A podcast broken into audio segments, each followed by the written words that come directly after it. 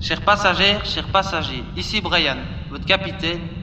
La compagnie Stockmar, vous souhaite la bienvenue à bord de notre classe de français à distinction 2. la frontière du paradis et de l'enfer.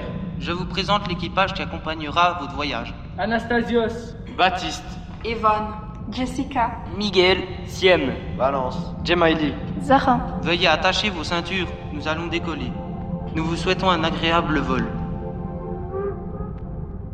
si vous pensez que la vie de collégien est un long feu tranquille, vous vous trompez. L'enfer est parfois tout près du paradis. Ce n'est pas notre héros, un élève de Stockmar, qui dira le contraire. ça faisait deux ans qu'il se faisait raqueter. Carlos Bellucci était un élève de 15 ans au collège Estogmar.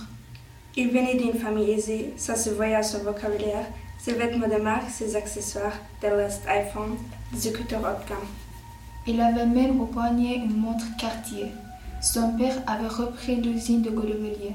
Mais Carlos était assez seul, une proie facile pour une bande.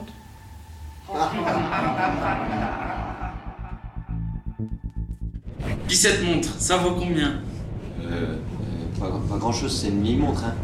Tu te fous de nous Jacques le gifla. Fais voir, sinon te la prends de force. Non Les insultes se mirent à pleuvoir en même temps que les coups. Donne, connard Non, je la donnerai pas. Tapez tant que vous voulez, mais je la donnerai pas.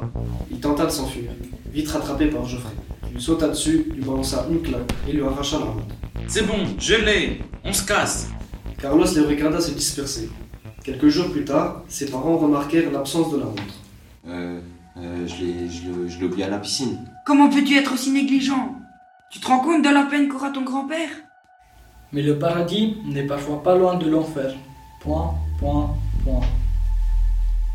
La seule chose qui faisait tenir Carlos, c'était la perspective de finir bientôt le collège et de continuer ses études en Italie. L'un de ses bureaux, Carlos, réussit peu à peu à se reconstruire. Les élèves de sa nouvelle classe étaient très différents de eux de Stockmar. Ça se passait bien avec eux. Il y avait même une fille super qui avait l'air de s'intéresser à lui. Elle dansait bien et sortait volontiers en boîte. Elle était belle, gentille, intelligente, très motivée par ses projets d'avenir. Elle s'appelait Lana.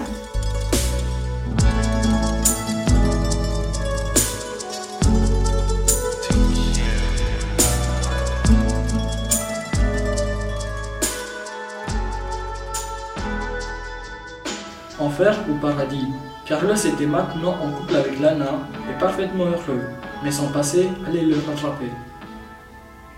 Le plan de Carlos s'était déroulé comme prévu. Il était retourné régulièrement dans le jardin.